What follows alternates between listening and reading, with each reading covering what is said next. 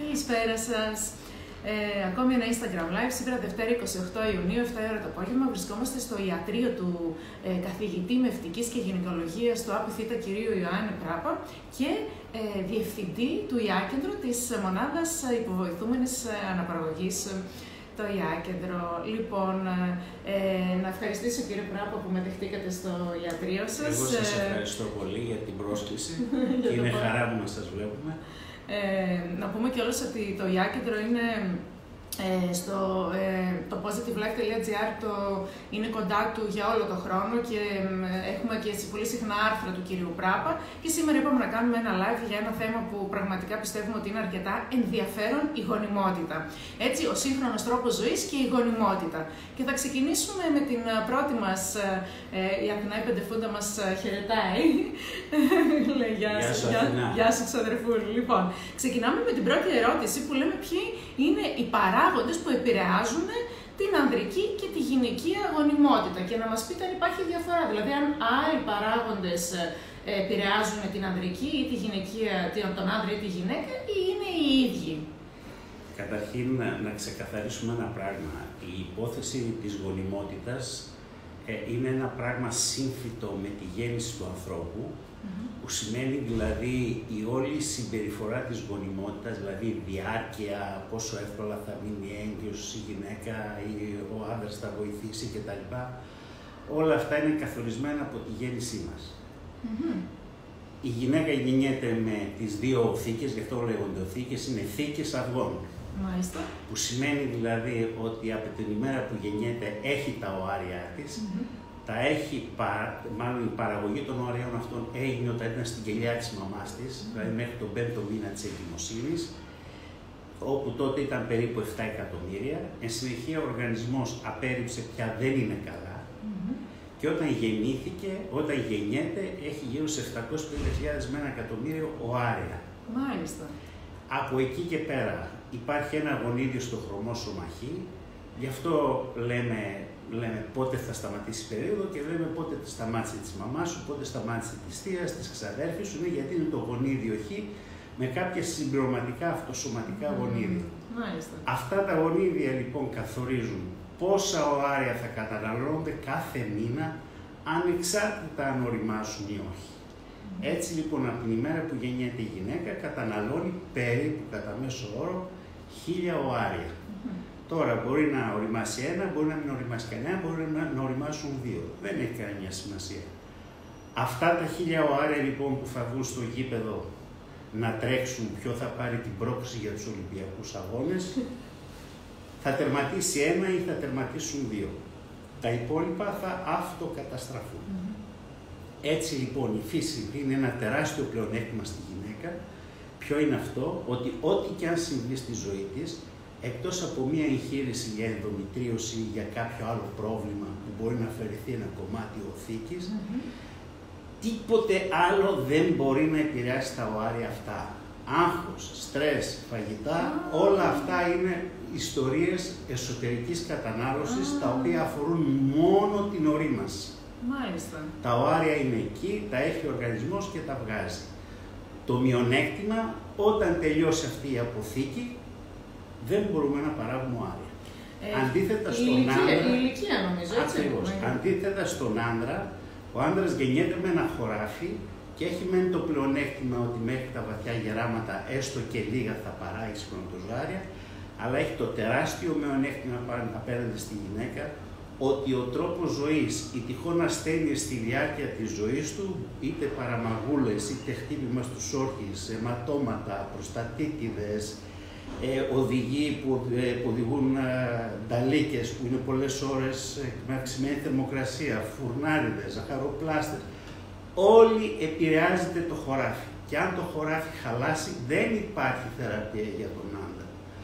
Αυτός είναι ο λόγος για τον οποίο υπάρχει θεραπεία για την αντιμετώπιση της υπογονιμότητας όταν αφορά τη γυναίκα εφόσον είναι σε μια ηλικία κάτω από τα 42 αλλά για τον άντρα θεραπεία δεν υπάρχει. Όλα αυτά που κυκλοφορούν, βιταμίνες, ενδυναμωτικά, ότι είναι πάντα αγάπη μου να φτιάξεις την ψυχολογία σου. Α, μάλιστα. Ε, μακάρι να τα λένε όλοι οι γιατροί αυτά, να τα συμβουλεύουν έτσι σωστά.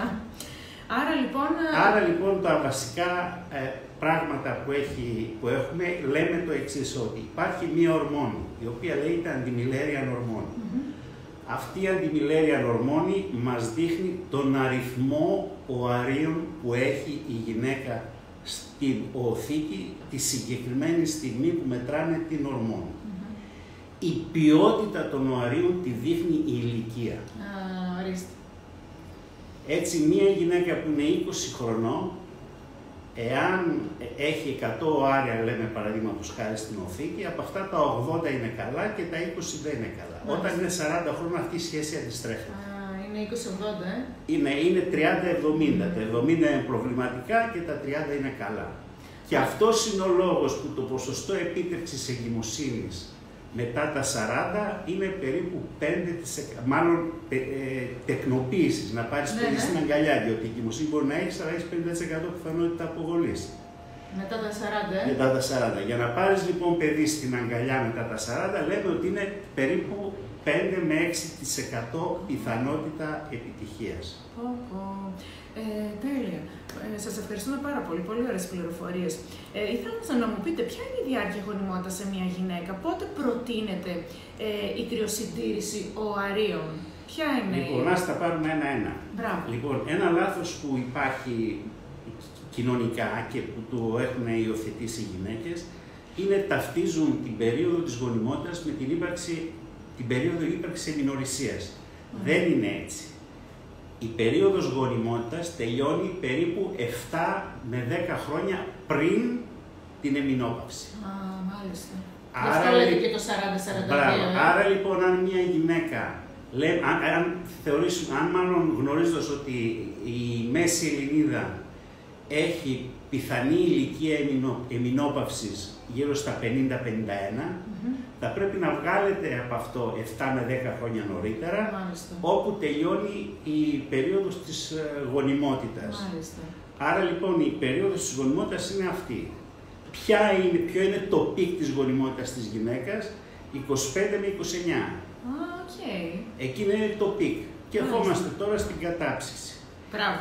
Επειδή δεν μπορεί η επιστήμη να παράγει ωάρια, δεν μπορεί να δημιουργήσει οάρια η επιστήμη, Μμμ. τι κάνουμε, παίρνουμε την εμπειρία που υπάρχει από τις καρκινοπαθείς γυναίκες οι οποίες επέζησαν του καρκίνου και ήθελαν να αποκτήσουν παιδιά, οπότε εκεί αναγκάστηκε η επιστήμη να βρει τρόπους να δώσει τη δυνατότητα σε αυτές τις γυναίκες να αποκτήσουν παιδιά. Και ποιος είναι ο τρόπος αυτός, είναι η κατάψυξη οαρίων Μάλιστα. η τεχνογνωσία που αποκτήσαμε από εκεί, τη μεταφέραμε και στο lifestyle. Μμμ. Άρα λοιπόν, εάν θέλετε πραγματικά να καταψύξετε οάρια, η κατάλληλη ηλικία είναι πριν τα 32. Βέβαια στα χαρτιά λέμε πριν τα 35. Αλλά αν θέλετε τη γνώμη μου, φτάσατε 32, δεν έχετε παιδιά, καταψύξτε οάρια να υπάρχουν στην άκρη. Α, καταπληκτικό. Ποτέ δεν ξέρεις τι γίνεται. Καταπληκτικό.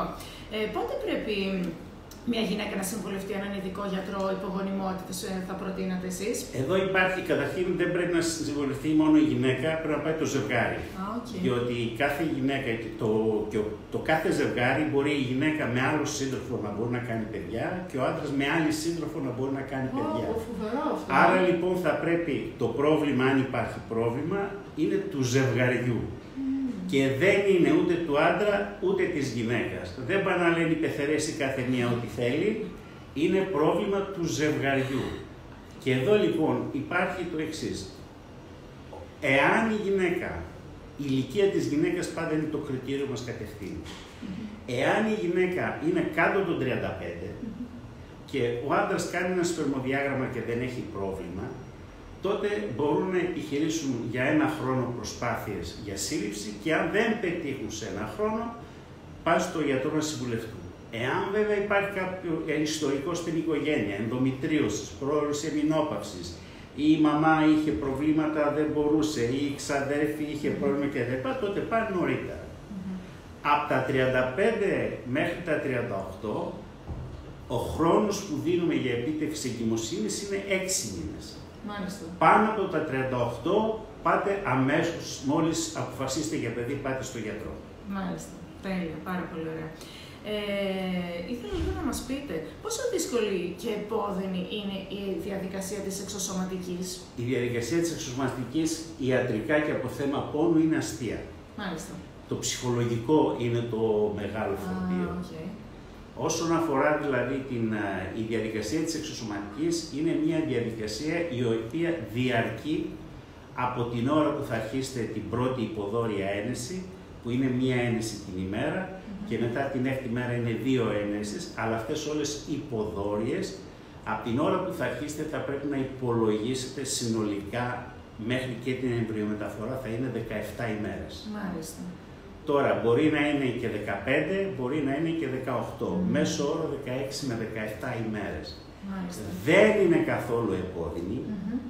Η λήψη των οαρίων πλέον σήμερα γίνεται με μέθη, δηλαδή η γυναίκα κοιμάται, δεν πονάει, αλλά έχει τα δικά της αντανακλαστικά και έχει τη δικιά της αναπνοή. Που σημαίνει δηλαδή ότι μόλις το φάρμακο σε 10 λεπτά πάβει να δράει, η γυναίκα ξυπνάει και δεν έχει κανένα πρόβλημα. Αυτές και δηλαδή κάθε μέρα είναι σε μέθη, ε; Όχι κάθε μέρα, στη λήψη μόνο, να κάνει τη λήψη. Το, κάθε μέρα δεν κάνει τίποτα. Δεν σταματάει από τη δουλειά της, δεν προσφέρει τίποτε και κάνει μια φυσιολογική ζωή. Το μόνο που ζητάμε μετά την εμβριομεταφορά για δύο-τρεις ημέρες να μην ανεβεί σε μηχανή, σε μηχανάκι, να μην ανεβεί σε ποδήλατο και να μην τρέχει με τα τακούνια σε σκάλες. Okay. Να προσέχει λίγο λοιπόν.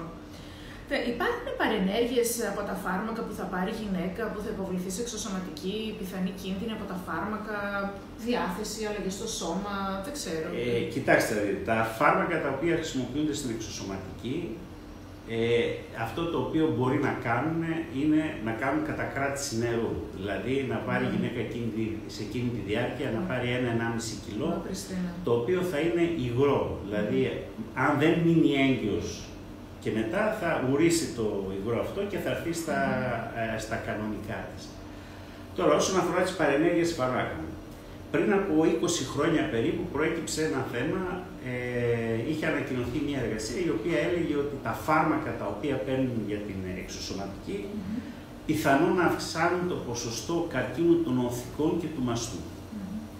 Έτσι λοιπόν ο Παγκόσμιος Οργανισμός Υγείας ήρθε, πήρε τα τότε υπάρχοντα κέντρα μεταξύ αυτών και εμάς, μας έδωσε λεφτά, μας έδωσε ένα στατιστικό λόγο και έτσι μάζεσε περίπου χοντρικά γύρω στα 70 εκατομμύρια γυναίκες που είχαν κάνει εξωσωματική για να δει εάν αυτές οι γυναίκες είχαν καμία παρενέργεια. Βέβαια, προφανώς, όταν λέμε παρενέργεια, στο μυαλό των γυναικών αλλά και στο μυαλό όλων είναι ο καρκίνος. Ναι. Τώρα, άλλη παρενέργεια ή το σηκώτη ή ο καρκίνος. Εκεί λοιπόν διαπιστώθηκε, μετά από μια, αυτή την τεράστια έρευνα των εκατομμυρίων γυναικών, ότι τα φάρμακα τα οποία παίρνετε για εξωσωματική γονιμοποίηση δεν έχουν ιδιαίτερες παρενέργειες. Τώρα, υπάρχει ένα ερώτημα το οποίο μένει, αλλά και το οποίο είναι διαρκές. Δηλαδή, οι ορμόνες οι οποίες παίρνει η γυναίκα για την εξωσωματική, ένα από το χαρακτηριστικό που έχουν, αυξάνουν τα επίπεδα των ιστρογόνων στο αίμα. Η αύξηση των επιπέδων των ιστρογόνων στο αίμα, πάνω από κάποιο επίπεδο, γενικά δεν είναι επιθυμητή, διότι είναι πολλοπλασιαστικοί παράγοντες των κυτάρων. Τι σημαίνει αυτό; Αυτό σημαίνει ότι ναι, μεν ευνοούν να γίνει κάποιος ε, καρκίνος, αλλά το κύριο είναι ότι εάν έχεις κάποιο καρκίνο, τον οποίο δεν ξέρεις, είναι αυτό που λέμε εμείς ιατρικά, είναι στη φάση σιγή, δηλαδή υπάρχει αλλά δεν τον παίρνεις χαμπάρι και δεν, δεν μπορείς να το βρεις, τότε και αυτός ο καρκίνος έχει υποδοχή ιστρογόνων, τότε αυξάνοντας τα ιστρογόνα από τα φάρμακα, μπορεί να επιταχυθεί η εξέλιξή του και να γίνει εμφανής. Άρα λοιπόν δεν προκαλούν καρκίνο, αλλά αν υπάρχει ένας καρκίνος στη φάση της υγιής, αυτός θα επιταχυθεί. Αν λοιπόν όμως καθίσεις και λες, α, άρα, άρα δεν παίρνω τα φάρμακα, δεν θέλω να πάρω τα φάρμακα, τότε θα πρέπει να έχετε υπόψη ότι στο πρώτο τρίμηνο της ειδημοσύνης, τα ποσά ιστρογόνου τα οποία έχει μία έγκυος γυναίκα είναι 15 πλάσια από αυτά που κάνουν τα φάρμακα. Άρα, αν υπάρχει ένας καρκίνος σε φάση υγιής, στην αρχή της εγκυμοσύνης, τα φάρμακα, τα ιστρογόνα, θα αρχίσουν να φορτσάρουν και ο καρκίνος πάλι θα επιταχυνθεί. Είναι δηλαδή μπρος γκρεμός και πίσω ρέμα. Αλλά αυτό αφορά μόνο αν υπάρχει καρκίνος, τον οποίο δεν ξέρουμε και αν αυτός ο καρκίνος είναι αυτό που λέμε ορμονοεξαρτώμενος. Έχει υποδοχής δηλαδή ιστρογόνων. Κατά τα άλλα δεν υπάρχει πρόβλημα με τα ναι. φάρμακα. Η παλιά ιστορία που λέγαμε ότι τα φάρμακα μπορούν να προκαλέσουν υπερδιέγερση οθικών και πράγματι προκαλούσαν υπερδιέγερση οθικών, σήμερα με τα κατάλληλα πρωτόκολλα που υπάρχουν, η υπερδιέγερση οθικών δεν υφίσταται στην πραγματικότητα και δεν είναι επικίνδυνη. Μάλιστα, τέλειο. Ε, θέλω λίγο να μας πείτε κιόλας ε, για τα παιδιά που γεννιούνται από εξωσωματική, είναι το ίδιο υγιή όπως και τα παιδιά που γεννιούνται φυσιολογικά; Από τα στοιχεία που έχουμε μέχρι σήμερα, να σκεφτείτε ότι το πρώτο παιδί του, του Σολίνα, της εξωσωματικής, όπως θέλετε πείτε το, γεννήθηκε το 78. Μάλιστα. Έτσι, σήμερα δηλαδή το, είναι πάνω από 40. 40 τόσο. Δεν έχουν ιδιαίτερα προβλήματα, δεν παρουσίασαν κανένα πρόβλημα και οι μέχρι σήμερα εφαρμοζόμενες τεχνικές δεν επηρεάζουν τη γενετική εξέλιξη αυτών των παιδιών. Τώρα, εάν μελλοντικά μας αφήσουν να μπούμε μέσα στο κύτταρο της γυναίκας, διότι η νομοθεσία και η παγκόσμια πλην ορισμένων ξέρω εγώ, κρατών τύπου Μεξικό, τύπου Κίνας ή των προηγμένων κρατών, δεν μας αφήνουν να μπούμε μέσα στο κυταρόπλασμα και δεν μας αφήνουν, δηλαδή είναι τέτοιος ο φόβος, ε, αν θέλετε, της κοινωνίας απέναντι στην παρέμβαση των γιατρών στο κυταρόπλασμα, που να σκεφτείτε ότι υπάρχει αυτή, υπάρχουν, έχουν ανακαλυφθεί αυτή τη στιγμή ε, πρωτεΐνες οι οποίες λειτουργούν σαν ψαλίδι και θα μπορούσαν να πάνε να χρησιμοποιηθούν στη μεσογειακή ανεμία, σε διάφορες άλλες καταστάσεις που θα πηγαίνουν και κόβουν το γονίδιο το παθολογικό και σε αυτές δεν χρησιμοποιούνται γιατί φοβόμαστε και δεν ξέρουμε εάν θα επηρεάσουμε γενετικά την εξέλιξη των παιδιών. Άρα όλες οι παρεμβάσεις που είναι επιτρεπτές και που κάνουμε μέχρι σήμερα στη διαδικασία της εξωσωματικής γονιμοποίησης δεν επηρεάζουν τη γενετική εξέλιξη του παιδιού. Τέλεια. Πολύ ωραία. Ποια είναι τα ποσοστά επιτυχίας ε, όταν η διαδικασία γίνεται με φυσικό τρόπο ε, σε σύγκριση με την επιλογή της εξωσωματικής; Η, το ποσοστό επίτευξης εγκυμοσύνης, λέμε, ανά μήνα είναι περίπου 20 με 25%. Δηλαδή, αν πάρεις 100 ζευγάρια 25 28 και τους πείτε ποιο νησί θέλετε ρε παιδιά; Θέλετε Μύκονο, θέλετε Σαντορίνη, θέλετε Χαλκιδική, όπου θέλετε να πάτε, όλα τα έξοδα δικά μας, θα τρώετε, θα πίνετε, απλά από τη 10η έως την 20η μέρα του κύκλου της γυναίκας, μία επαφή ένα τριήμερο. Αυτό λοιπόν είναι το στάνταρ με το οποίο επιτυχάνεται μία εγκυμοσύνη. Όχι κάθε μέρα, γιατί εξαντλείται το σπέρμα. Μάλιστα. Μία επαφή λοιπόν ανατρίμα. Αν, τότε λοιπόν, αν αυτά τα ζευγάρια τα πας και τους προσφέρεις τη διασκέδαση στο νησί κτλ., θέλουν πάνω από 6 μήνες για να πετύχει το 70% από αυτούς εγκυμοσύνη. Έστω και όταν δεν υπάρχει πρόβλημα. Γιατί συμβαίνει αυτό, αυτό συμβαίνει για τον εξής λόγο. Η γυναίκα το χρόνο έχει περίπου μέσο όρο 13 κύκλους. Άλλες έχουν 14, άλλες έχουν 12, δεν παίζει, λέμε μέσο όρο 13 κύκλους. Από αυτούς τους 13 κύκλους, στο peak της γονιμότητας, τα 25, 30 κτλ, οι 9 είναι καλοί. Ναι, Μπορεί δηλαδή ορμονικά να είναι καλοί, αλλά γενετικά, βιολογικά δεν είναι πλήρεις. Και για, αυτός είναι ο λόγος που δεν έχουμε που κάθε γυναίκα δεν κάνει πολλές εκτρώσεις. Εάν πραγματικά όλοι οι κύκλοι ήταν ε, φυσιολογικοί, τότε με αυτό φυλάχτηκα, τραβήχτηκα και έκανα, κάθε γυναίκα πριν κάνει παιδί θα είχε κάνει 10 εκτρώσεις. Άρα, Άρα λοιπόν η φύση είναι αυτή η οποία προβλέπει, γι' αυτό και ο άνθρωπος θεωρείται από τα λιγότερα γόνιμα ζώα στον πλανήτη. Μάλιστα. Ωραία. Ε, θα, θα ήθελα να μου πείτε πόσες μέρες διαρκεί μια Α, να, να τελειώσω γιατί δεν είπα ναι, πώς είναι στην εξωσωματική. Ναι, ναι.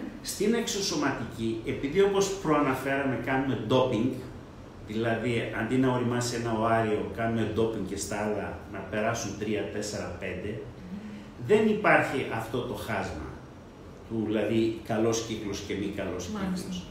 Άρα λοιπόν στην εξωσωματική αυξάνονται τα ποσοστά γιατί κάνουμε ντόπινγκ. Όπως οι πρωταθλητές πιάνουν ένα όριο και μετά αρχίζει το ντόπινγκ και πάει παγκόσμιο ρεκόρ, το παγκόσμιο ρεκόρ θέλει και ντόπινγκ, δεν γίνεται μόνο. Άρα λοιπόν κάνουμε ντόπινγκ. Επειδή λοιπόν κάνουμε ντόπινγκ, τότε έτσι μία κοπέλα στα 25 με 30 με εξωσωματική έχει πιθανότητα σύλληψης γύρω στο 64%, με πιθανότητα αποβολής 12%. Μία κοπέλα στα 40 έχει πιθανότητα σύλληψης 12,4% με πιθανότητα ε, αποβολής γύρω στο 40 45%. Και βέβαια μετά τα 43 θεωρούμε ότι, ότι δεν μπορεί να κάνει εγκυμοσύνη ή είναι το στατιστικό λάθος, 1 με 3%. Αυτό το οποίο πρέπει να γνωρίζουν όλοι, διότι θα μου αλλά η γιαγιά μου ε, είχε κάνει, στα, έμεινε έγκυος στα 48. Ναι, έμεινε η γιαγιά στα 48. Αλλά εκείνα τα χρόνια έκαναν 8, 9 και 7, 8, 9, 10 παιδιά. Έτσι λοιπόν ο αλγόριθμος της γονιμότητας είναι ως εξής. Μία γυναίκα θεωρείται γόνιμη ως τα 43 και από εκεί και πέρα για κάθε πλήρη εγκυμοσύνη που έχει προηγηθεί κερδίζει ένα χρόνο γονιμότητας.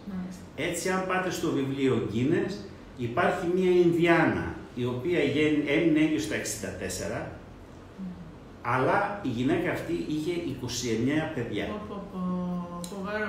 Άρα λοιπόν είναι μια διαδικασία προβλεπόμενα από τη φύση, την οποία ή τη δέχεσαι και προσαρμόζεσαι σε αυτήν, ούτως ώστε να διατηρήσεις τη γονιμότητά σου, ή λες εμένα δεν με νοιάζει και συνεχίζεις και αν σου προκύψει στη φάση που δεν μπορείς να, να έχεις δικά σου άρια, τότε υπάρχει δωρεά, ε, η δωρεά οαρίων η οποία επιτρέπεται ε, νομικά.